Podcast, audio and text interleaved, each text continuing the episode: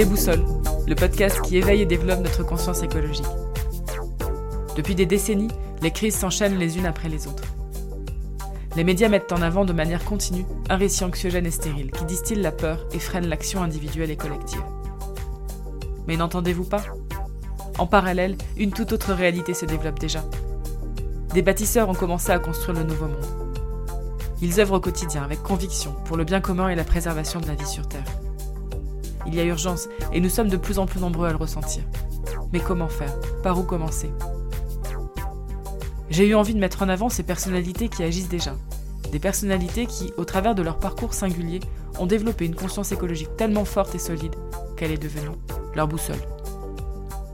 Une boussole qui, malgré les crises et les tempêtes que nous traversons, à l'échelle individuelle ou collective, donne le cap pour avancer et pour agir avec force. Je suis Olivia Lévy et je vous propose de partager avec moi, deux fois par mois, le témoignage et le récit de vie enthousiasmant de ces bâtisseurs d'un demain désirable et respectueux de la vie, pour trouver le cap et avancer ensemble, avec énergie, vers le nouveau monde.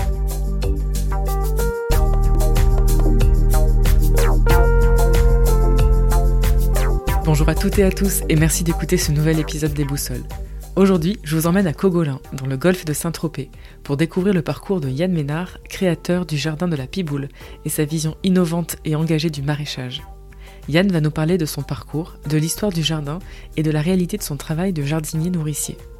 Il va mettre en avant les convictions qui sous-tendent et motivent son activité et partager avec nous sa vision et sa quête de souveraineté alimentaire pour le golfe. Durant cet entretien, nous avons parlé de respect du vivant, d'autonomie alimentaire, de sol vivant et de développement de la biodiversité, de traction animale et de réduction de la dépendance aux énergies fossiles, de beauté et de vibration végétale, de légumes rares et colorés, de cantines et de grands chefs, et du rôle central et structurant de l'agriculture pour la société. Merci de partager le podcast sans modération autour de vous pour créer du lien et de la circularité entre nous. Je vous souhaite une très bonne écoute et à bientôt.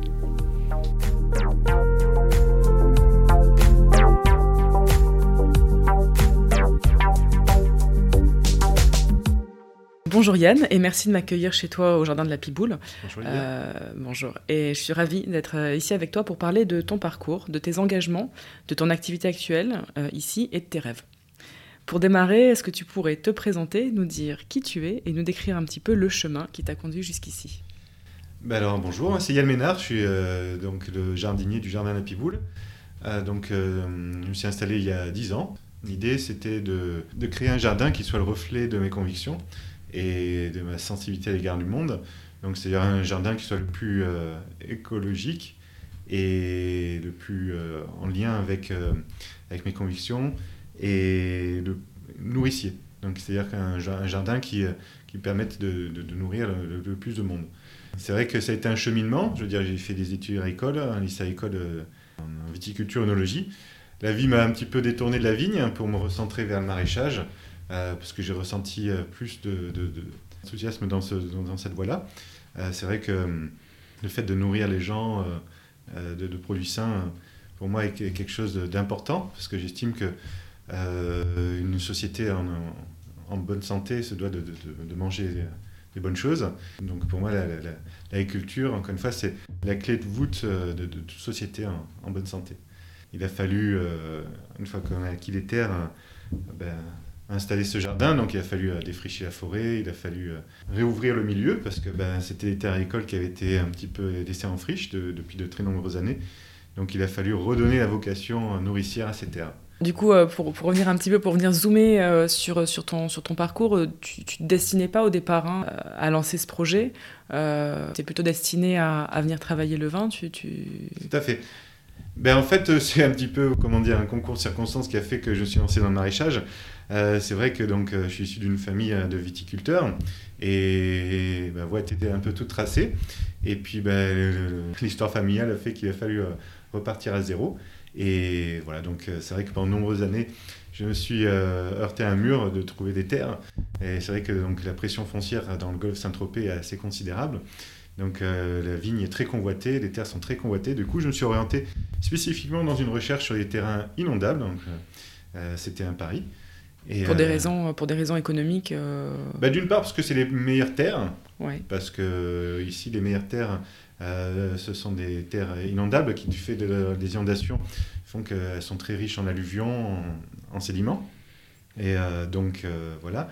Et aussi c'est une raison principale, euh, ce sont les plus abordables. Parce que dès qu'on sort des zones inondables, euh, les terres euh, ont toujours la possibilité d'être un jour ou l'autre constructibles, ce qui fait que le prix des terres est, un petit peu déconnecté de la réalité de notre métier. Parce que notre métier, c'est pas de faire de la spéculation immobilière, de faire pousser des immeubles, c'est de faire pousser des légumes.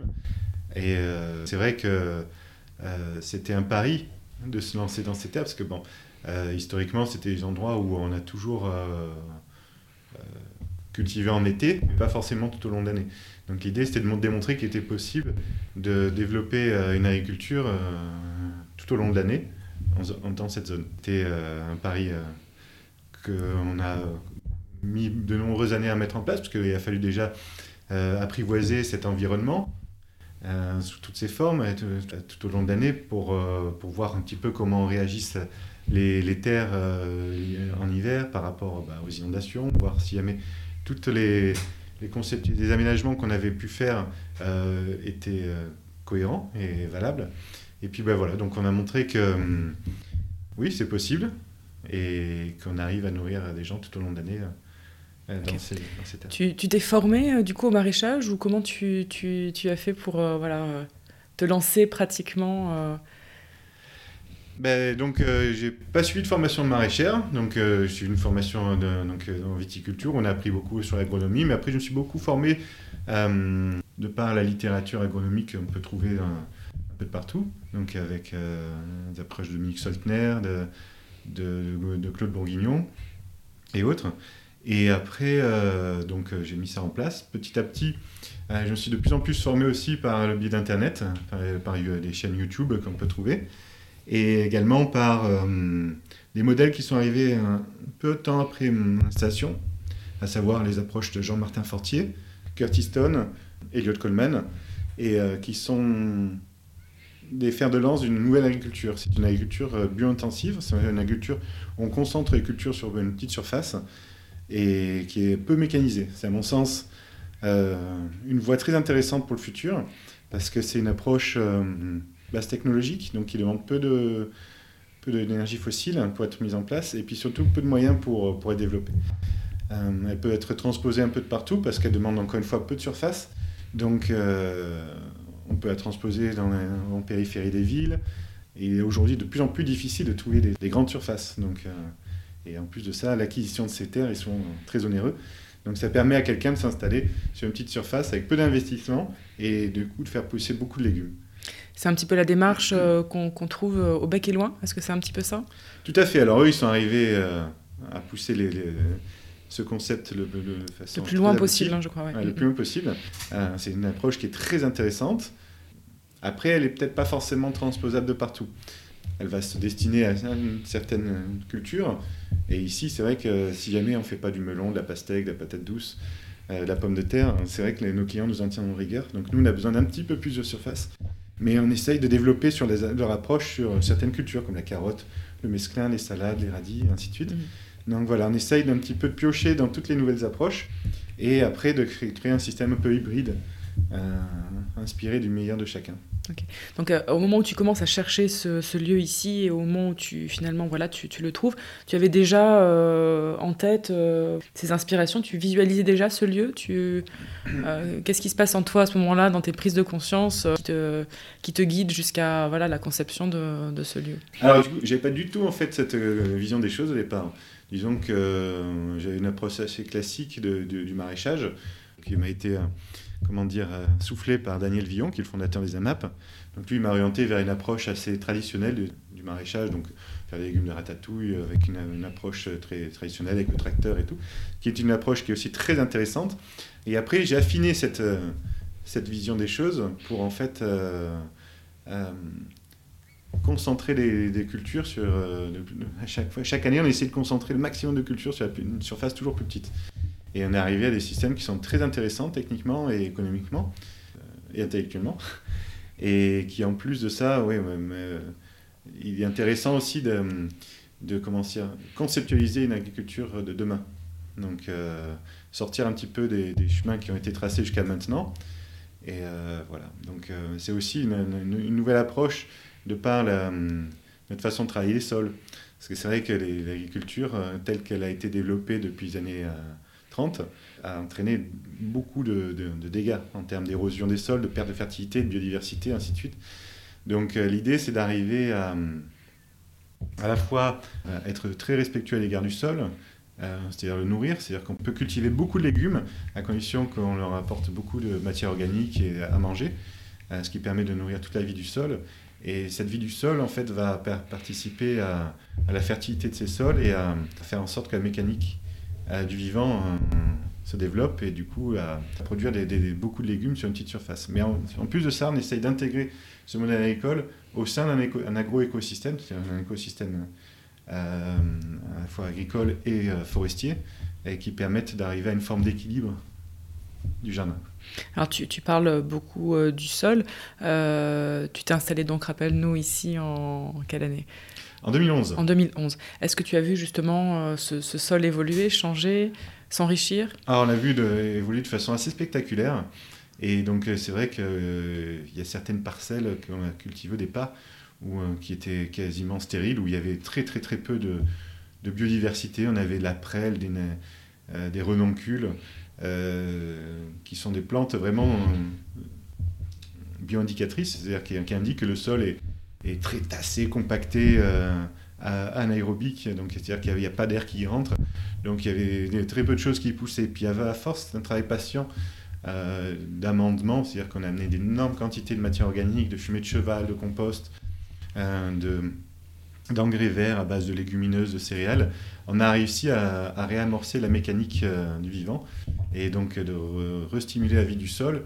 Et en fin de compte, cette matière organique qui est un petit peu le moteur de la vie du sol et une fois qu'on a réenclenché ce processus vertueux, eh ben on, arrive à, avoir un sol qui s'aère, euh, qui, euh, qui devient soyeux, qui devient très, très, très facile à travailler et qui permet aussi donc de, de cultiver des, légumes d'une grande qualité, vitalité, pleine de vitamines et qui, euh, qui sont quand même résistants à l'égard des, maladies. Là, tu, tu, fais une étude un peu observationnelle ou c'est, je veux dire, est-ce que tu du coup, tu te sers de l'expérience de, pour chaque année euh, mesurer ou quantifier euh, l'enrichissement de ce sol ou c'est euh, bah, on, fait des, on fait des fois des, analyses de sol, mais on le voit de par la hum, biodiversité des plantes qui poussent. C'est-à-dire qu'on est parti, par exemple, tout à l'heure, j'ai parlé d'exemple d'un sol où on n'avait que de la prêle et des renoncules. Et puis maintenant, on a tout un tas de, plantes qui poussent et qui montrent que le sol s'est nettement enrichi en matière organique. Par exemple, le mouron des oiseaux, hum, le laitron maraîcher ou autre, qui sont des plantes euh, qui, euh, encore une fois, qui sont bioindicatrices, qui, qui, montrent que le sol s'est profondément amélioré. Quoi. Mmh. Et puis on voit le, retour des vers de terre en force. De toute façon, c'est très flagrant parce qu'à partir du moment où on sort du jardin et qu'on se promène dans la plaine, on voit la biodiversité qui s'effondre. Donc on voit que ce qu'on fait est intéressant. Pour revenir un petit peu euh, à tes à, tes sources de motivation, euh, tu cites, euh, tu as partagé avec moi une citation de Pierre Rabhi euh, qui est désormais la plus haute, la plus belle performance que devra réaliser l'humanité sera de répondre à ses besoins vitaux avec les moyens les plus simples et les plus sains. Cultiver son jardin ou s'adonner à n'importe quelle activité créatrice d'autonomie sera considéré comme un acte politique, un acte de légitime résistance à la dépendance et à l'asservissement de la personne humaine. Est-ce que tu peux euh, nous dire comment cette citation fait écho en toi aujourd'hui dans le contexte actuel? Alors, euh, elle englobe plusieurs questions. C'est un très vaste débat que si on devait répondre à cette question, mais bon, dans les grandes lignes, euh, la, première des problématiques dans le golf, c'est d'arriver à une forme de résilience pour ce qui concerne l'autonomie alimentaire locale. Donc ça, c'est un premier point. subvenir à cette autosuffisance, euh, remet en question un petit peu toute notre perception de l'agriculture, parce que c'est vrai qu'on a, euh, on s'est orienté vers une forme de monoculture, qui est la viticulture. Les paysans ont exercé tout leur talent pour valoriser leur terroir à travers la vigne, et ils l'ont fait de façon brillante. Mais on a un petit peu occulté tout le reste, c'est-à-dire que euh, on s'est orienté sur le rosé, mais si on devait se nourrir que de rosé, ce serait compliqué. Donc l'idée, c'est d'arriver à recréer un écosystème agricoles qui permettent de, de, nourrir la population sous toutes ses formes. C'est-à-dire que faire l'élevage, le maraîchage, d'apiculture, d'arboriculture, et ainsi de suite. Donc nous, on s'est orienté déjà sur le maraîchage. Et c'est quelque chose qui me tenait à cœur. maintenant, l'idée, c'est d'arriver à faire en sorte que notre modèle soit inspire d'autres personnes pour pouvoir en fait essaimer et euh, à terme, d'ici peut-être une génération ou deux, qu'on arrive à une forme de, non pas d'autarcie, mais d'autonomie la plus aboutie possible. Peut-être pas sur tout, mais déjà sur les légumes, et ce serait déjà un, grand pas en avant. Cette forme d'autonomie est aussi un acte politique dans un sens, parce qu'en fin de compte, on, essaye de, d'avoir euh, une autonomie la plus aboutie possible en termes euh, nourriciers, énergétiques, qui nous permet de nous détacher un peu d'une société qui, euh, qui nous enchaîne et qui nous asservit. Donc on est dépendant de beaucoup de choses, on est dépendant des supermarchés, et tellement de choses. On va pas entrer dans le débat, mais c'est vrai que donc ça nous permet nous d'avoir en fait un mode de vie euh, qui soit le plus autonome possible. Et bah, tu parles de, l'importance du processus de relocalisation de l'agriculture. Oui, l'importance du processus de, relocalisation de l'agriculture est à mon sens quelque chose d'important parce que euh, on voit bien que notre société est quand même entièrement basée sur le, sur le pétrole et sur euh, la spécialisation des régions en termes d'agriculture. Donc on fait venir les choses des quatre coins de la France pour, nourrir, euh, pour se nourrir. Donc il faut bien savoir que la plupart de la nourriture qu'on va consommer euh, la semaine prochaine n'est pas encore arrivée dans notre département. si jamais il y avait une rupture dans les approvisionnements, on serait dans une situation très embarrassante. Donc je ne souhaite pas, mais gouverner, c'est aussi prévoir, c'est aussi donc anticiper. Et puis aussi, c'est de se dire que tout ce qu'on pourra faire localement réduit notre impact sur la planète. Le fait de nourrir les gens localement euh, permet aux gens qui, bénéficient de nos produits de réduire l'impact sur la planète. ça, c'est la façon la plus facile euh, de réduire, encore une fois, son empreinte écologique. Euh, c'est un enjeu d'avenir parce qu'il faut bien prendre conscience qu'on va devoir repenser notre mode de vie sous tous ces aspects et la façon de se nourrir et de consommer participe grandement à, à, cette, à ce changement. Alors, derrière la relocalisation euh, de l'agriculture, il y a euh, la notion de sécurité alimentaire, mais il y a aussi des enjeux autour de l'emploi, de la création d'emplois. Il y a aussi euh, l'enjeu de la diminution de la consommation d'énergie fossile. Euh, euh, donc voilà, qui est importante par rapport à la crise systémique que, l'on traverse. Est-ce que du coup, par rapport au territoire sur lequel tu es, le golfe de Saint-Tropez, est-ce que tu sens qu'il y a euh, une prise de conscience par rapport à ces enjeux? Bien sûr, il y, a, vraiment une, prise de conscience. C'est l'inertie administrative et politique qui est parfois un petit peu longue et frustrante. certes, on a des élus qui ont des, très belles idées, mais souvent elles sont un peu longues à mettre en place. Donc c'est aux citoyens d'avoir de prendre son destin, de, leur destin en main et de faire preuve d'un peu plus de réactivité pour, euh, pour pouvoir aller dans ce sens-là. Et quelque chose qui me tient à cœur aussi, c'est, euh, d'utiliser le, moins d'énergie euh, fossile pour pouvoir produire cette alimentation, parce que on assiste aujourd'hui à, à, des directives européennes qui nous orientent de plus en plus vers une ultra-mécanisation de l'agriculture. Hein, et nous, dans notre jardin, on essaye, avec mon équipe, on essaye vraiment de, s'orienter vers une approche la plus artisanale possible. C'est-à-dire que certes, notre jardin est grand, mais on fait tout à la main, au cheval. on prépare au tracteur, ensuite on, entretient tout à la main et au cheval. Et comment dire, euh, ça permet donc de réduire notre dépendance à l'égard des énergies fossiles et à la fois de créer de l'emploi. Alors beaucoup de gens perçoivent le fait qu'il faille empocher du monde comme une contrainte. Moi je vois comme une richesse. C'est-à-dire que de, revenir à une agriculture qui soit artisanale et manuelle euh, permet donc de créer de l'emploi et aussi de, recréer un écosystème agricole. C'est-à-dire que euh, si jamais on mécanise, on ne va pas forcément aller dans le sens de motiver les gens à, aller dans, l'agriculture. Par contre, si jamais on arrive à créer un modèle où, euh, qui demande beaucoup de petites mains, ben on va pouvoir rendre le métier plus intéressant, attrayant. Tu travailles la, terre avec un cheval de trait qui porte le nom de Traviata. Pourquoi tu fais ce choix et qu'est-ce que cela t'apporte euh, Alors Traviata, c'est une, très longue histoire euh, d'amour. Je veux dire, c'est un, vœu que j'ai fait depuis très longtemps, euh, pouvoir travailler avec les chevaux. j'ai mis très longtemps à mettre en place. Quand on était enfant, on a, eu la chance d'habiter à côté du dernier paysan qui travaillait au cheval de trait dans le golfe Saint-Tropez. Et il avait une très belle complicité avec son cheval. Quelque chose qui m'a toujours marqué. Et à l'époque, j'aurais souhaité travailler la vigne avec le cheval. Et puis bon, j'ai pas pu accomplir ce rêve dans la vigne. Du coup, bah, je me suis dit que j'allais le faire dans le maraîchage. Et donc un jour, je suis allé rencontrer Laurent Vint à Roquebrune, qui travaille avec le cheval. Et puis il m'a initié à la traction animale. Et du coup, j'ai, je me suis dit que voilà, je voulais absolument reproduire, ça, chez moi.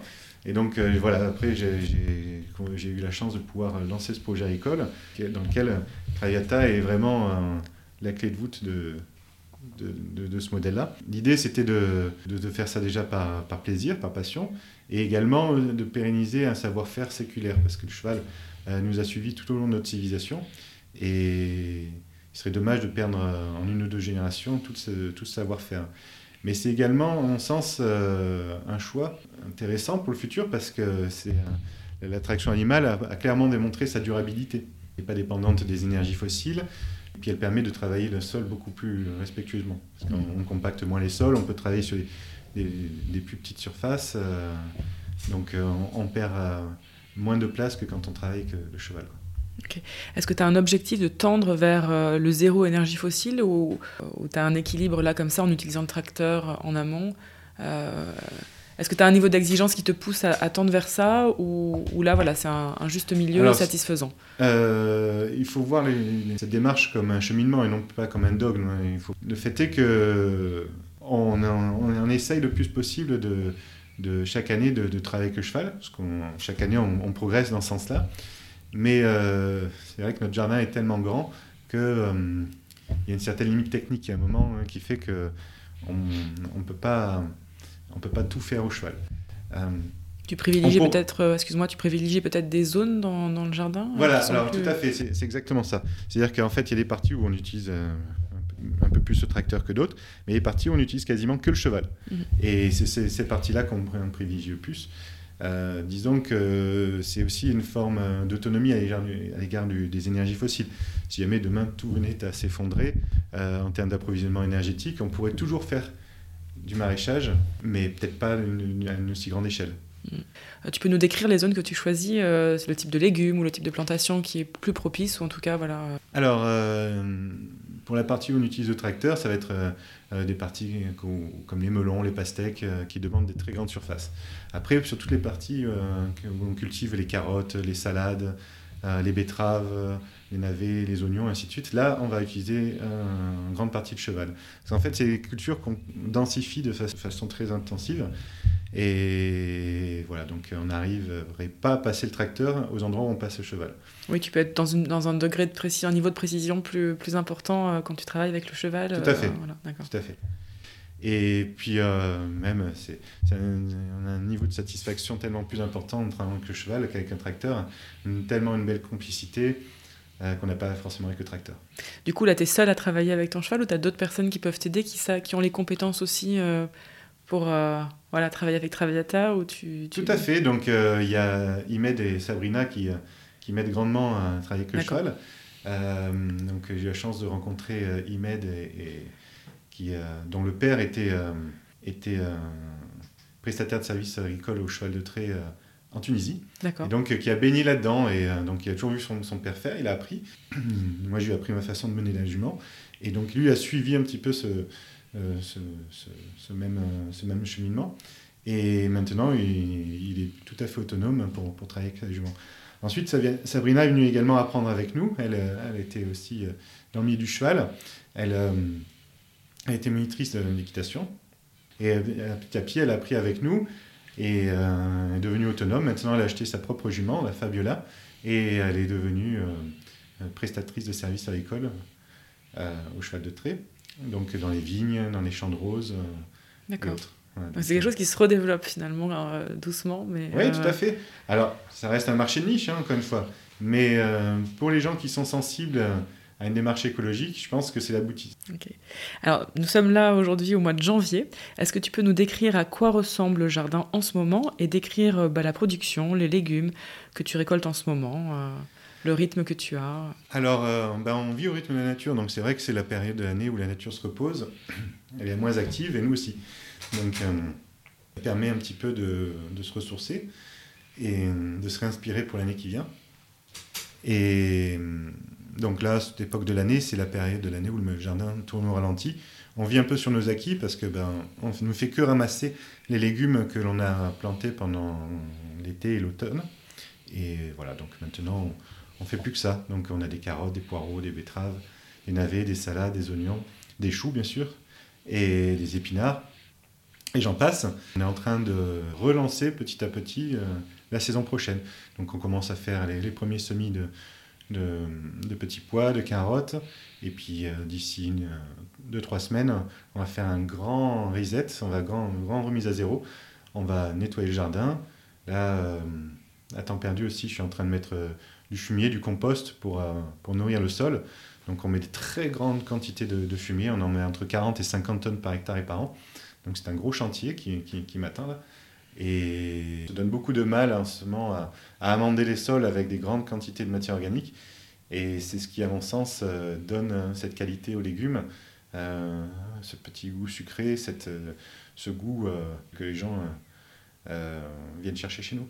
Je voulais te, demander de, de, nous parler un petit peu de ton quotidien, de nous décrire, de partager avec nous une journée type pour comprendre un petit peu ton rythme et, alors, ben, c'est des journées qui commencent très tôt. Hein. je veux dire, un métier de maraîcher, euh, on vit au rythme du soleil et on commence très tôt parce que ben, il faut ramasser légumes très frais. Donc, euh, il faut le faire ça à la fraîcheur du matin. L'été, hein, les journées commencent euh, aux alentours de 5 heures et on commence à la frontale. Hein, donc, et voilà, pour ramasser les légumes le plus frais possible. Et euh, on essaye aussi de vivre, euh, de travailler au rythme de la nature.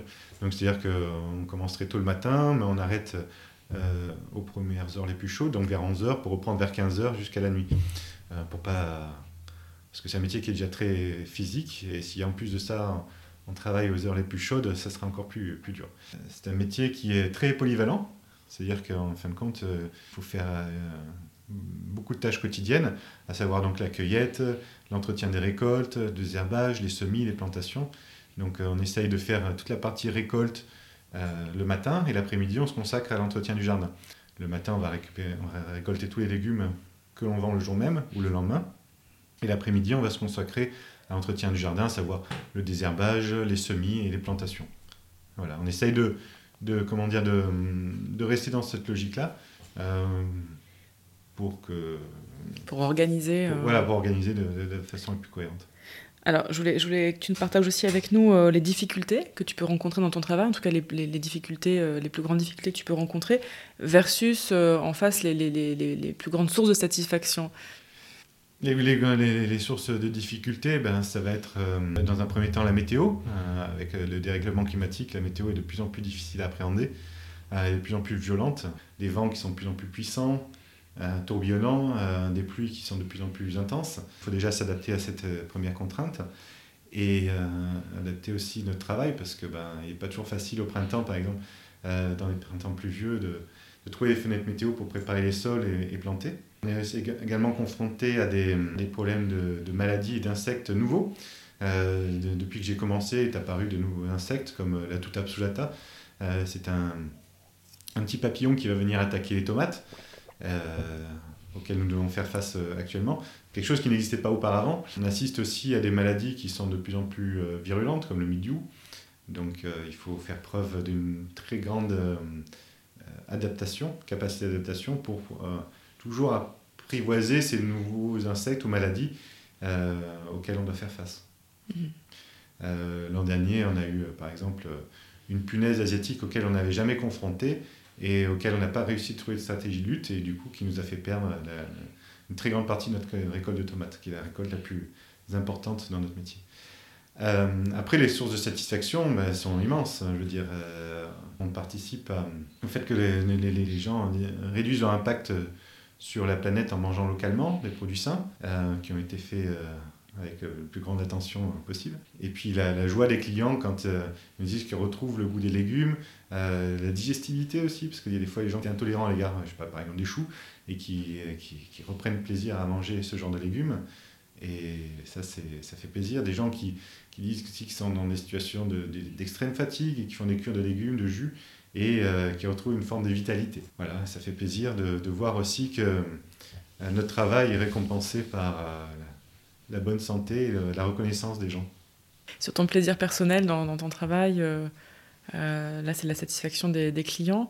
au quotidien, tu parlais de, ton, voilà, de ton cheval, par exemple Est-ce qu'il y a d'autres choses que tu pourrais partager avec nous? Ah, bah Après, c'est tous les spectacles du quotidien. Un beau lever de soleil. Euh, on a la chance d'avoir énormément d'oiseaux ici dans le jardin, d'animaux.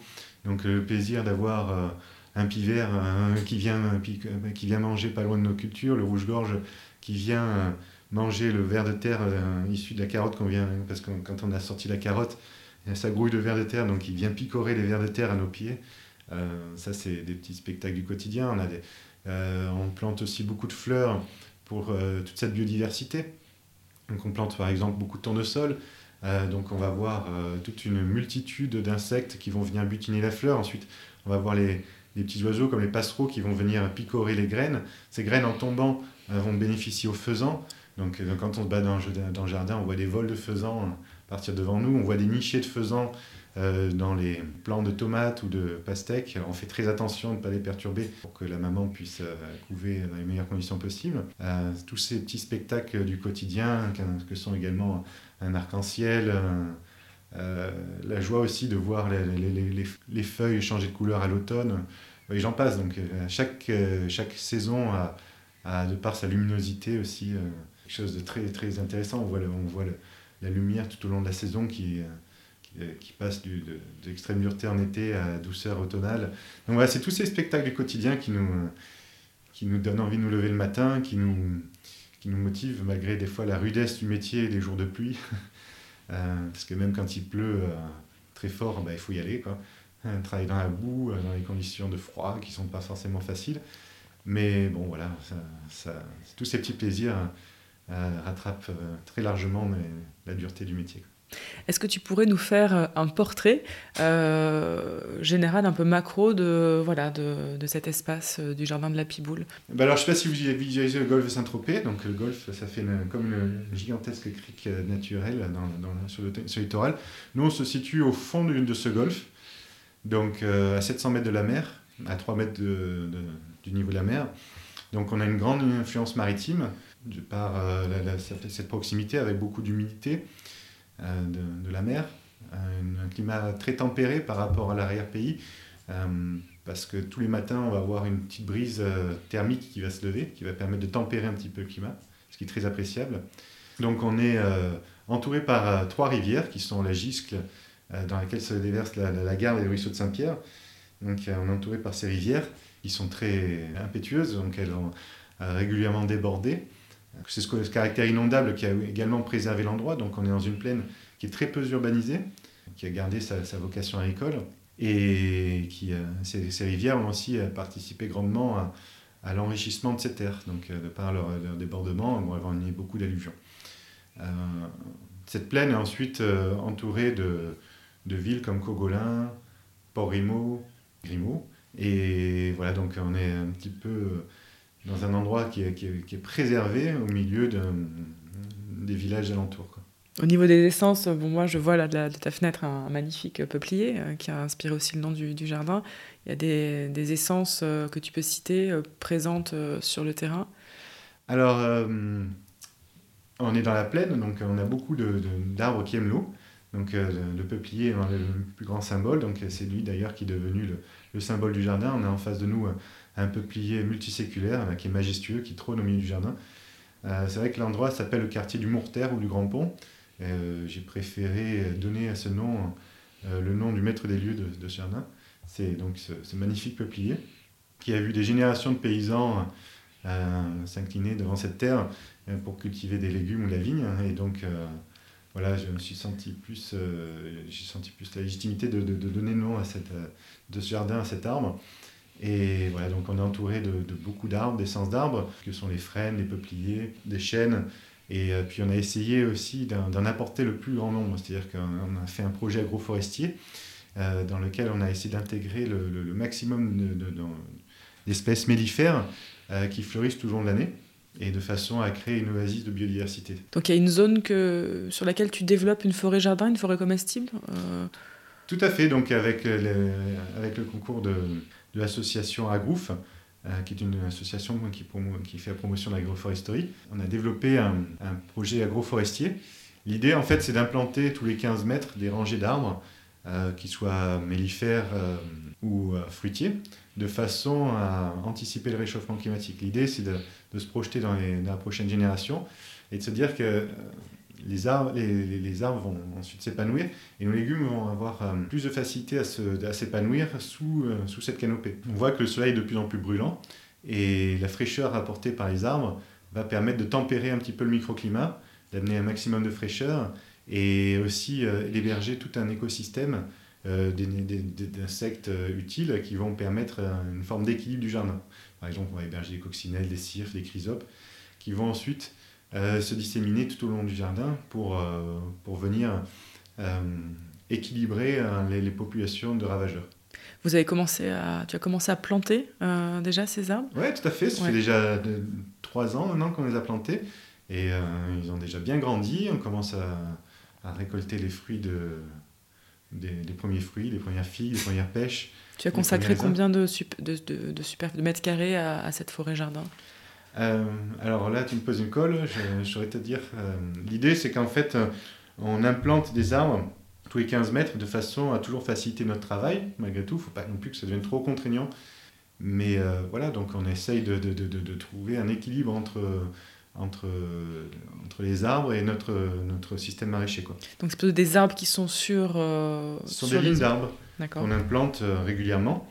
Et ils vont avoir un effet aussi brise-vent, de tempérer le microclimat et euh, d'héberger les insectes pollinisateurs, mais aussi d'amener euh, une forme de fertilité, parce que quand les arbres vont perdre leurs feuilles, euh, ben, ça va amener de la matière organique, ils vont puiser au fond, au, plus profond de la terre hein, des, éléments minéraux qui vont nous redonner par le biais de leurs feuilles et ou de leur branchage qu'on va broyer et du coup apporter de la fertilité à notre parcelle. Pour le choix des essences et la compatibilité avec, la, avec les légumes, tu es basé sur des retours d'expérience euh, tu as eu des, sources de conseils c'est euh, Mais donc c'est la, la l'association Agrouf là, qui nous a conseillé pour en fait avoir les arbres les plus, euh, les plus adéquates parce que ben, on peut pas planter n'importe quoi. A des arbres sont très concurrentiels avec par rapport à leur système racinaire. Et donc on a évité ce genre d'espèces. On a évité des espèces qui ont des, plutôt des systèmes racinaires qui plongent et qui vont pas trop s'étaler sur les côtés de façon à ne pas trop rentrer en concurrence avec, avec nos légumes. Il y a toujours un petit peu de concurrence, donc on, perd un petit peu en termes de, euh, de surface, parce qu'on va devoir un petit peu s'écarter des arbres, mais par contre, euh, on assiste à une meilleure productivité euh, entre les rangées d'arbres. Et puis tu gagnes des fruits. Et on gagne des fruits. En plus de ça, on utilise la troisième dimension qu'on n'aurait pas utilisée. Et voilà, donc c'est une grande satisfaction d'essayer d'aller dans le sens de, de l'agriculture de demain. Donc euh, sortir des modèles très réducteurs euh, qui à l'époque euh, rasaient toute forme de concurrence comme les haies et autres, les bosquets. Et nous on essaye justement d'amener le maximum de complexité au sein de la, parcelle. Alors c'est pas toujours facile, mais ça demande une très grande réflexion au départ. C'est pour ça qu'il faut bien s'entourer de personnes qui ont une connaissance, qui ont une connaissance à ce, sur ce sujet-là parce qu'on a vite fait faire n'importe quoi. C'est pour ça que j'ai fait appel à Groove, parce qu'eux, ils avaient quand même beaucoup de recul de part euh, et d'objectivité de par tous les projets qu'ils ont mis en place. Ils ont été très intéressés par l'approche de biodiversité fonctionnelle que je voulais mettre en place, qui s'inspire grandement des, travaux des lignes de terme. Euh, l'idée, c'est en fait, c'est quoi? C'est qu'au plus le système est complexe, au plus il s'équilibre. Et au plus il est simple, au final, et au plus il est vulnérable. Est-ce que tu peux euh, juste nous, donner quelques exemples d'essences que tu as choisies euh, comme fruitiers qui compatibles justement avec ta production euh, maraîchère? On a mis des pêchers, des noisetiers, des, hum, des abricotiers, des aziminiers. On s'est amusé aussi à faire des, goji, framboisiers, des cassissiers. on a mis de la vigne dans laquelle on a planté aussi des, des pêchers. Donc en fin de compte, on a trois dimensions, on a le pêcher, la vigne, et après en bas, les cultures que l'on cultive. Donc on a trois strates, des cognaciers, des grenadiers, euh, des figuiers, qui eux, pour le coup, sont un peu concurrentiels, donc on a, fait un système un peu différent. Mais voilà, donc un peu les grandes lignes. Après, en termes d'arbres mellifères, on a planté euh, une trentaine de variétés. Donc, on sent que ta façon de travailler est très créative. Est-ce que tu peux partager avec nous quelques symbioses remarquables ou quelques, quelques recettes de jardinier que tu as pu découvrir depuis ton installation euh, et tes expériences ben Déjà, il y a quelque chose qu'on essaye de remettre en place pour l'aspect symbiotique, c'est le champignon dans, au sein de la parcelle. Parce que le champignon, lui, se développe sur les systèmes forestiers à partir du moment où il y a de la lignine. Donc la lignine, c'est du bois.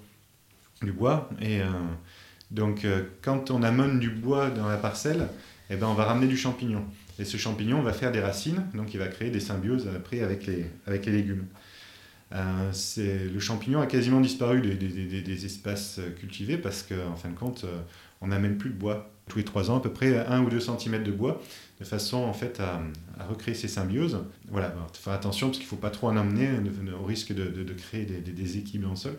Donc on emmène du bois, du compost, euh, des engrais verts. Et c'est tout cet équilibre de par le nourrissement du sol, parce qu'en fait on essaie de nourrir le sol de façon la plus diversifiée possible. Donc on amène à la fois du, de la lignine avec du bois broyé, du compost pour remonter les taux de matière organique, et aussi euh, des engrais verts pour, pour alimenter toute la vie du sol, qui sont les petits microbes, qui eux vont se nourrir des, des, substrats, des racines. Donc voilà, en fin de compte, la meilleure des, des symbioses qu'on a réussi à développer au jardin, c'est en fin de compte de nourrir le, sol de façon la plus large possible avec différentes euh, sources. Parce que euh, beaucoup de gens en fait euh, ont toujours la même façon de fertiliser leur sol. Et en fin de compte, le sol s'appauvrit, comme si nous on se nourrissait que de riz. Donc il faut une alimentation diversifiée pour pouvoir nourrir ce sol. Mais ça va aussi passer par des associations culturelles.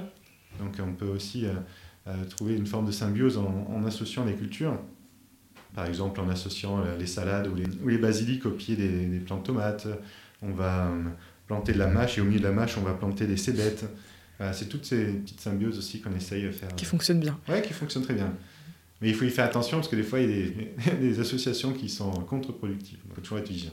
Alors, quelle relation entretiens-tu sensoriellement et spirituellement avec le règne végétal et quelle est la place du principe de beauté dans ton jardin, dans le jardin? Parce que tu parles beaucoup de beauté, de couleurs, de fleurs, l'importance d'avoir des fleurs tout au long de l'année, etc. Euh, et voilà, je voulais interroger un petit peu ta, ta relation euh, sensorielle et spirituelle avec... Euh, ben, disons que c'est vrai que les, légumes, nourrissent le, corps, et après, ben, les, fleurs, elles, vont nourrir notre âme. Donc il est tellement agréable de travailler dans un milieu qui soit fleuri, coloré, dans lequel on voit toute une vie s'épanouir. Donc c'est vrai que l'idée principale du jardin, c'est d'essayer de favoriser la vie sous toutes ses formes, qu'elle soit visible ou non visible.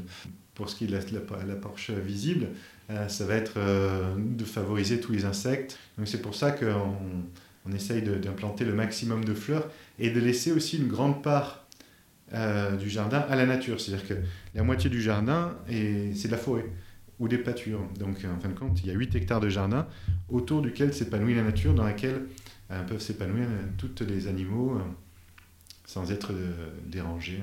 En liberté. Voilà. Alors tu cites euh, l'astrophysicien David euh, Greenspoon, Greenspoon qui dit comprendre une partie de la nature, apprendre la musique de la terre et chanter en accord avec elle. Il est question de vibration. Peux-tu nous parler de tes perceptions? Alors ça, c'est des perceptions qu'on acquiert au fil du temps d'expérience. Euh, c'est vrai qu'on va arriver à se mettre un petit peu en connexion avec le jardin. Donc ça demande une concentration, une attention de chaque instant. C'est-à-dire que euh, parfois je me balade dans, le jardin et je sens qu'il y a quelque chose qui, qui cloche et je vois qu'il euh, y a des plantes qui sont en souffrance parce qu'elles ont manqué d'eau. Mais c'est comme si c'est elles qui m'avaient appelé. Donc quand je vais par exemple gratter la terre, je me rends compte que le sol est sec. Et alors qu'elles n'ont pas encore monté de signe de flétrissement. Mais c'est comme si elles m'avaient appelé pour me dire attention, oh, on a soif, euh, il faudrait penser à nous arroser. Donc voilà, c'est. C'est un lien qui est, difficilement descriptible, mais qui, qui, se, qui, passe par le ressenti finalement. C'est en, en, étant en connexion avec, avec mon jardin que j'arrive à, avoir ce degré de, de, perception. Mais euh, voilà, tout ça, c'est une question de, sensibilité. Euh, à l'écart du vivant qui s'acquiert avec le temps. Donc tu as, tu as la chance de collaborer euh, avec différents acteurs, euh, des cantines au grand chef. Est-ce que tu peux nous parler de ces collaborations et de la relation que voilà, tu as pu tisser, euh, notamment avec voilà, Vincent Maillard du Biblos et Arnaud Donquel du Cheval Blanc? Ben écoute, c'est une, grande satisfaction de travailler avec les chefs. c'est vrai que ces chefs ont des, degrés d'exigence très élevés et du coup ils nous, obligent un petit peu à nous mettre en question pour sans cesse nous améliorer. Donc ça nous permet d'essayer de des nouvelles variétés de légumes qu'on n'aurait pas forcément la curiosité d'essayer parce que bon, ils ont des exigences parfois un petit peu particulières. Donc ils vont nous demander euh, des fois des, légumes d'une taille miniature qu'on n'aurait jamais eu l'idée de ramasser. Ou des... C'est une, une, très grande satisfaction de travailler avec, avec les chefs qu'ils soient des, grandes tables ou, des cantines, parce que les deux vont avoir des, des, des demandes euh, différentes. Donc euh, autant les cantines vont nous demander de faire des gros légumes euh, faciles à éplucher pour, pour, pour, faciliter le travail, tandis que les grands chefs, eux, vont chercher à l'inverse des légumes miniatures qui vont concentrer en goût c'est intéressant. Donc des clients, des clients vraiment très différents. tu bosses avec les cantines depuis longtemps? Euh, ça fait trois ans maintenant. Et c'est vrai que c'est très plaisant de, travailler pour les, pour les écoles parce que ben, l'aspect cognitif des enfants va s'améliorer en mangeant bien. Et sensibiliser les enfants à l'égard de la saisonnalité que leurs parents pourraient avoir oublié, les sensibiliser au goût, c'est quelque chose d'important parce que les bonnes habitudes alimentaires euh, se prennent jeunes, très tôt dans la vie, et vont nous suivre tout au long de notre vie. Donc, euh, d'éduquer les enfants dans ce sens-là est quelque chose de, très satisfaisant et puis de se dire que ça va leur permettre de mieux se concentrer euh, pour mieux suivre leurs cours, c'est quelque chose d'intéressant. Après, pour ce qui est des chefs des grandes tables, euh, alors, comment, comment, ils, comment, ils, sont venus à toi finalement et quelle un peu comment s'est tissée cette histoire, cette jolie C'est vraiment le hasard de vie qui a fait qu'on se soit rencontrés. On avait notre stand en bord de route qui était ouvert. Et puis un jour, il y a Eric Santalucia, qui est le chef du Tropicana, qui s'est arrêté et qui m'a demandé si jamais on était prêt à fournir le restaurant. Et donc, euh, j'ai dit, bah, écoutez, on va essayer. Il faudra que vous soyez indulgents parce que j'avais pas trop d'expérience à cet égard-là, et ni à leur euh, demande. Et puis, ben, ils ont joué le jeu et ils ont été patients. Et euh, au fil du temps, en fait, on a créé cette connexion, cette relation qui s'est affinée et qui nous a permis, nous, de monter en gamme par rapport à leurs besoins et leurs exigences, et en qualité aussi. de fil en aiguille, ils ont appelé leurs copains, qui étaient également sensibles à notre démarche. Et puis on a créé un, petit, un, petit groupe de, de, restaurateurs euh, engagés et qui, euh, qui voulaient euh, du local et du bon. Donc, et mettre en avant le, végétal aussi, le, Tout à fait, on, est on assiste de plus en plus dans le golfe Saint-Tropez. Les, chefs proposent de plus en plus des cartes végétariennes ou végétaliennes. Et c'est vrai que les clients sont de plus en plus sensibles à leur santé et ce qu'ils mangent dans les restaurants participe à leur santé. du coup, euh, ils, cherchent à avoir une, alimentation qui soit de moins en moins carnée et qui, euh, qui leur permette de, rester en santé. Le, Donc des commandes spécifiques pour ces chefs euh, aux exigences élevées. Est-ce qu'il y, y, a eu des demandes du coup qui t'ont permis de peut-être cultiver de nouvelles variétés, de nouvelles vies Oui, oui, bah, ils, vont, ils vont me demander par exemple de faire la, la, la trompette d'Abeng. C'est une courgette, une courge qu'on ramasse en courgette. Donc euh, c'est une courge qui peut faire 1 mètre de haut et 15 kg, mais nous on la ramasse euh, en mini avant même que la fleur ne s'épanouisse. Donc euh, la courgette doit faire 12 cm de long. Elle concentre le, goût des légumes, elle, elle, a un côté très, fin, très raffiné, très subtil. On va ramasser par exemple des, mini haricots verts, peu de temps après qu'ils ont été pollinisés. les haricots sont tout petits, ils doivent faire 7-8 cm de long. Ils ont encore la fleur qui est accrochée à, eux. Et on va ramasser ces, haricots qui pèsent quelques grammes. Mais il faut une patience et une dextérité folle pour, pour ramasser 100 grammes de ces haricots verts. Et ils vont concentrer le goût du, légume. Quoi. Donc euh, il y a quelques restaurateurs qui sont prêts à mettre le prix pour avoir un produit d'exception. Ils ne trouveront nulle part ailleurs. Voilà, donc euh, on essaye de répondre à des exigences qui parfois nous paraissent euh, folles, mais qui pour eux sont justifiées parce que du coup ils vont encore une fois, retrouver quelque chose qu'ils ne trouveront nulle part ailleurs et proposer du coup une expérience unique à leurs clients. Donc c'est intéressant et c'est un travail aussi peut-être de mise en beauté quelque part du, légume ou de présenter aussi la partie euh, visuelle, de mettre en avant. Tout à fait, ben eux ils vont comment dire, sublimer le produit. C'est vrai que nos légumes se, suffisent à eux-mêmes parce qu'ils sont quand même assez concentrés en goût. après, eux vont, vont, de par leur talent, de sublimer l'assiette en les mettant bien en valeur et, et en amenant des sauces, et tout leur savoir-faire qui, qui permettront aux clients de, de, voilà, de, de s'éclater. du coup, j'ai envie de te demander combien de types de, de, légumes, euh, combien de variétés là tu as euh, sur. Euh, oh, je dirais plus de 200. J'ai arrêté de compter, mais on, on, est allé beaucoup plus loin, mais on s'est rendu compte qu'il il y a une limite à tout. Donc c'est vrai que donc c'est vrai qu'on s'est des fois un peu perdu à, à produire une très vaste quantité, quantité et, choix de, de légumes. Et parfois, sur certains légumes, on s'est recentré parce que la, la demande n'était pas la, n'était pas. Mais les, les plus atypiques ça, que tu peux citer, c'est, ça serait quoi? Oh, ben, de, de, légumes Oui, de légumes. Oh, ben, on s'est amusé à, à, faire une très grande collection de tomates, par exemple. Euh, on s'est amusé à faire plus de 100 variétés de tomates. Euh, on s'est amusé à décliner les courgettes sous toutes leurs formes et couleurs. Euh, à faire des haricots aussi de toutes les couleurs, donc des haricots verts, des haricots jaunes, des haricots violets. voilà, on essaye de, de montrer la,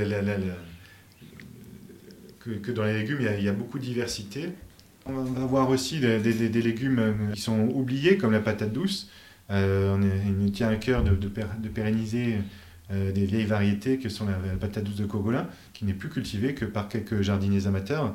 C'est une variété qui a, qui, a, qui, a, traversé l'histoire et qu'on a perdu en l'espace de deux générations. On va cultiver aussi euh, différentes variétés de courges, et pour te, pour te fournir en patates douces de cogolin, alors tu, c'est des, des, semis, qui se, des, des, graines qui se, qui se distribuent euh, de la main à la main euh, Tout à fait. Ah, donc elles ne sont pas forcément sur le catalogue officiel. Donc euh, c'est des variétés qui ont été transmises, qui m'ont été transmises par des anciens. Ouais. Et qui voulaient que ce patrimoine soit perpétué. Et puis voilà, donc on se met un point d'honneur à, à les perpétuer.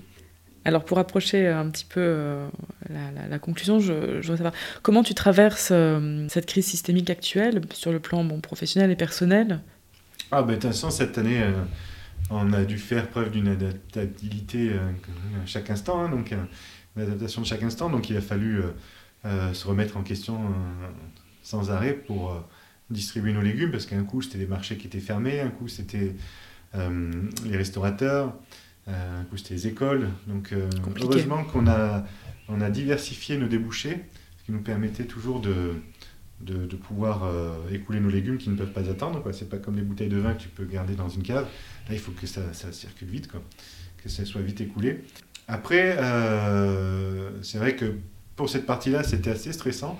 Mais après, ça m'a conforté dans mon choix de vie, euh, de me dire que voilà, d'avoir un style de vie très simple, proche de la nature, bah, nous, on n'a pas ressenti plus que ça l'effet de confinement. on, a fait, on, a, on, a, on, a, continué à vivre comme, euh, entre guillemets, si de rien n'était.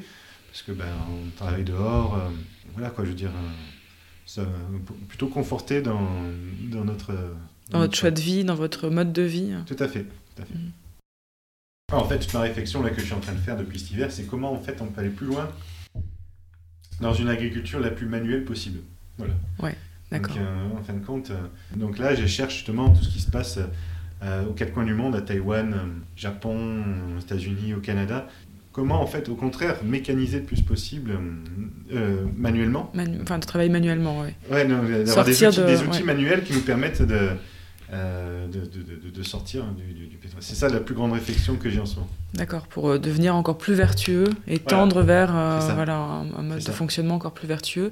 C'est aussi donc de d'arriver à montrer que le modèle est, est rentable et viable et, et, du coup donne envie aux jeunes de s'installer. Parce avoir une vie qui soit sobre et, et simple, c'est une chose, mais il faut aussi qu'on puisse euh, montrer qu'on puisse gagner sa vie de façon à, à pas toujours être dans un stress constant d'argent. Ouais, ouais, ouais. En termes d'exemplarité, de faisabilité, d'être un modèle un peu. Euh, c'est ça. L'idée, c'est quoi? C'est de d'arriver à œuvrer dans le sens de la décarbonisation de notre société, quoi, de, de sortir mmh, du, tout pétrole et d'aller dans, dans, dans, un sens de, On va devoir trouver des modèles agricoles qui soient le plus sobres parce que on voit que les systèmes agricoles demandent beaucoup d'énergie, pour euh, beaucoup de calories, beaucoup d'énergie pour, euh, pour produire peu de calories. Et on va devoir retrouver une autre, forme d'équilibre. Mmh. Euh, Mais chez toi, ça se, ça- du coup, ça se, c'est le tracteur qui resterait à éliminer. C'est, euh, euh, elle est, elle est où l'énergie fossile oui, l'énergie tracteur resterait à être éliminée, mais il faut que les gens soient prêts à payer les, les légumes au juste prix. Si jamais on passe trois fois plus de temps à faire certains travaux, euh, il va falloir qu'il y ait une répercussion sur le prix. Est-ce que les clients sont vraiment prêts à faire cet effort pour qu'on aille développer notre démarche jusqu'au bout? Mhm. C'est là qu'il faut trouver, la, faut trouver le juste équilibre. Où au met moins- le curseur, voilà. ouais. Donc quand le, quand le, le cheval est plus performant, voire euh, une performance équivalente du tracteur, on utilise le cheval. Mais quand le tracteur est plus performant, on utilise le tracteur. Si jamais demain on dit, euh, voilà, on est prêt à payer euh, le kilo de tomates euh, 6 euros au lieu de 4, euh, pour pouvoir aller dans ce sens-là, et ben Mhm. là on va, on va y aller. Par exemple, nos pommes de terre, on les vend plus cher parce que justement on fait tout au cheval. D'accord. Voilà, donc, euh, Ça, ça les, les- les clients voient aussi. euh, ça, quoi. oui, oui, tout à fait. Ils viennent euh, acheter chez toi, donc ils visualisent aussi ce qu'il y a derrière, derrière les légumes et tu, le, tu, tu, tu me l'as écrit. C'est-à-dire qu'il y a un contact direct qui fait qu'on peut. on a conscience de, de ce qu'il y a derrière les Tout légumes qu'on vient acheter. Oui, oui, bah, de toute façon, les, les clients qui viennent chez nous, ils ont quand même une conscience écologique. Après, bon, il ne faut pas rentrer dans une forme de dogme. Je veux dire, il y a certains clients qui viennent par conscience écologique, d'autres qui ne viennent acheter qu'un produit. Donc, il ne faut pas être euh, dogmatique dans ce sens-là. Je veux dire, il faut répondre à toutes les attentes de nos clients. Il faut aussi essayer d'éveiller leur conscience euh, pour qu'on puisse, euh, nous, évoluer donc, vers le système le plus performant, le plus écologique possible. Mais ça passera aussi par un effort dans leur choix de consommation. Et c'est eux qui vont nous encourager petit à petit à aller dans un sens... le plus Consolider le Ouais, modèle. consolider. Et... Ouais. parce que parfois, les, les systèmes euh, les plus artisanaux possibles ou qui se passent le plus possible de, de- de- de l'énergie pétrolière euh, arrivent à un prix qui est incompatible Ouais. avec. euh, y a une forme, de, dans ce que tu décris, d'harmonisation, un peu de syntonisation, on pourrait dire, entre le client et, euh, et toi. C'est-à-dire que vous ça. devez quand même avancer ensemble ça. en tenant compte l'un et l'autre de, de- voilà, de- des contraintes. ouais. Et tu sens que ta clientèle avance sur ce, ce Elle avance, elle avance, elle avance. Et nous aussi, on avance. hein, je veux dire, euh, chaque année, on fait un peu plus de, pro- de- de progrès dans ce sens-là. Et notre quête ultime, ce serait justement de se passer de toutes ce- ces énergies fossiles. Il y a encore un cheminement, mais voilà, c'est un chemin. ce serait, c'est un peu notre quête du Graal. Alors tu parles de conscience écologique et justement je voulais te demander euh, euh, à quel moment était née la tienne euh, euh, et quels avaient été les, livres, les, euh, rencontres, les expériences que tu avais pu avoir et qui, euh, qui t'avaient permis d'éveiller et de développer surtout cette conscience écologique qui... euh, ben, nous, on a eu la chance de, de- grandir dans la, dans la colline, et donc euh, en pleine colline, sur la commune de La Molle, et aussi loin que porte le regard, il n'y avait que de la forêt. Donc on a grandi avec euh, les bergers, avec les paysans, avec les anciens de ce quartier-là qui nous ont transmis leurs secrets, leur savoir-faire sur la connaissance de la nature. Donc j'ai toujours été bercé par cette conscience écologique, et puis nos parents nous ont profondément inculqué cette valeur du respect et du vivant et sous toutes ses formes. Donc euh, maintenant, je fais, mais cette conscience a, a évolué et, j'essaye de faire en sorte que, que ce jardin soit un petit peu le reflet de, cette euh, conscience écologique. Elle a été euh, notamment beaucoup nou- nourrie, cette conscience écologique, ben, par tous les livres que j'ai pu lire sur le pic pétrolier, sur l'état du monde. Si jamais vous voulez faire une bonne déprime, vous euh, l'état du monde. Mais bon, d'un côté, ça permet de, de voir la réalité en face. Les livres qui m'ont beaucoup inspiré, ce sont les bouquins de Jean-Martin Fortier sur le quai du jardin maraîcher, les bouquins d'Eliot Coleman, qui est considéré comme l'un des maîtres de ce métier-là. Et c'est aussi beaucoup les livres d'agronomie sur la, la connaissance du sol. Les Bourguignons par exemple ou... Claude Bourguignon et, et d'autres qui. Je me suis pris de passion pour l'agronomie en fait et, et connaître euh, toute la mécanique du, de comprendre la- toute la mécanique du sol. Mais c'est un domaine euh, de, recherche qui est tellement vaste qu'il faudrait toute une vie pour, ne serait-ce que, le- survoler. Donc voilà, c'est ça qui est très captivant, c'est d'essayer de comprendre ce sol euh, de par sa complexité et d'essayer de l'améliorer constamment. Mhm. C'est ça pour moi la, la- la plus grande des choses qui me captivent le plus. Quoi. Donc des ouvrages qui t'ont euh, voilà, mis un petit peu euh, devant les réalités du monde euh, par rapport, tu cites un des, des, les livres chocs un petit peu qui t'ont qui t'ont ouvert les, yeux sur la, la réalité et les, les contraintes. Actuellement, est-ce qu'il y a des lectures que tu, tu, as le temps de lire et quelque chose que tu pourrais conseiller qui, t'inspire particulièrement? Tous ces ouvrages m'ont permis en fait de me dire voilà comment en fait dans notre mode de vie, on peut de par notre mode de vie s'intégrer le, le mieux possible dans notre planète, dans notre mmh. environnement. Mmh. C'est ce métier euh, que j'ai choisi qui, euh, qui, à mon sens, s'intègre le mieux dans l'environnement. Te permet d'être acteur, de faire ta part. Euh, C'est ça, et de, de, mettre en application mes convictions écologiques. Mmh, et d'avoir le plus grand effet levier aussi sur la société. Oui, d'ailleurs, c'est un, des sujets que tu mets en avant, c'est que l'agriculture est la clé de voûte de toute société. Et donc, les choix, les choix euh, les modèles euh, agricoles que l'on choisit euh, structurent ensuite la société dans laquelle on vit. C'est ça. En un impact fort de ton travail, de, de, cet engagement peut voilà, rayonner et transformateur aussi de, des échanges. Voilà, ben, c'est le message qu'on essaie de faire passer auprès de nos clients. C'est-à-dire qu'à chaque fois qu'ils vont, qu'ils vont acheter nos légumes, ben, ils vont œuvrer dans le sens de, de l'écologie et de nos valeurs. Quoi, donc, euh. mhm. donc, plein, de, plein de références intéressantes à ces techniques que tu as partagées avec nous et qui t'ont inspiré.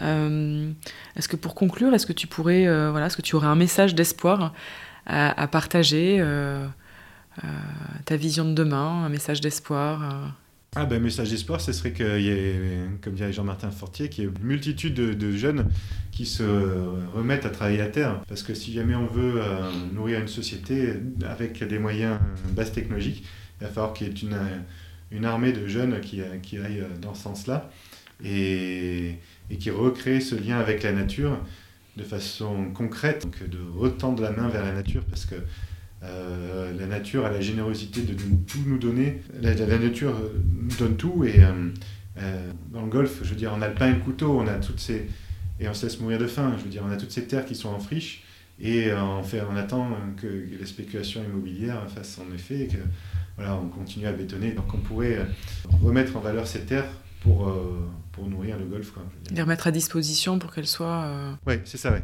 ouais.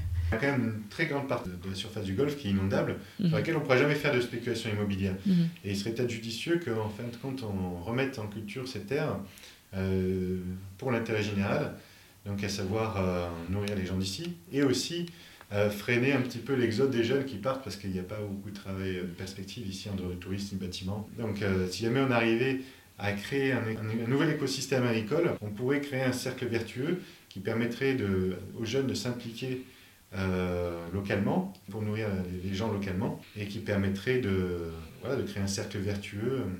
Une, une souveraineté, euh, territoriale. Tout ça dans, dans un esprit d'intérêt général. Quoi. Mhm. Donc c'est possible, hein, les le, potentiel est là. Euh, il y a des, des, personnes qui ont envie, puisqu'ils te, qui te contactent aussi, euh, qui aimeraient. Donc il euh, n'y a plus qu'à mettre tout ça en, application. En, en, lien. Et, parce que tu es en lien. Le message espoir, finalement, pour le futur, serait que on arrive à. Ton rêve, ton rêve. Alors, le message espoir pour le futur et qui serait mon rêve serait qu'on arrive à retrouver une forme d'autonomie alimentaire locale. Donc, c'est-à-dire qu'on remette toutes les terres qui nous environnent, qui sont laissées qui sont laissés en friche pour, euh, pour, pour laisser place à la spéculation immobilière, mais qu'on remette ces, terres en, en, culture pour, euh, pour arriver à cette, euh, à cette autonomie alimentaire locale qu'on fait. Quoi? Donc ce futur, bah, il peut être beau et résilient si, si on commence à, Tout à, fait. à atteindre vers ça. C'est des belles, des belles perspectives, en tout cas, les, choses, les choses bougent, il faut le mettre en avant. Et, et voilà, c'est une dynamique positive. Hein. Le fait est que maintenant, il faut qu'on il faut qu'on arrive à créer un élan citoyen qui, euh, qui s'implique euh, dans une démarche constructive euh, localement. donc on peut créer des approches plus citoyennes, quoi, finalement. Mhm, mhm. Comme on voit que c'est en train de se développer partout, à Verrières et ainsi de suite. Sur la plaine du Gapo.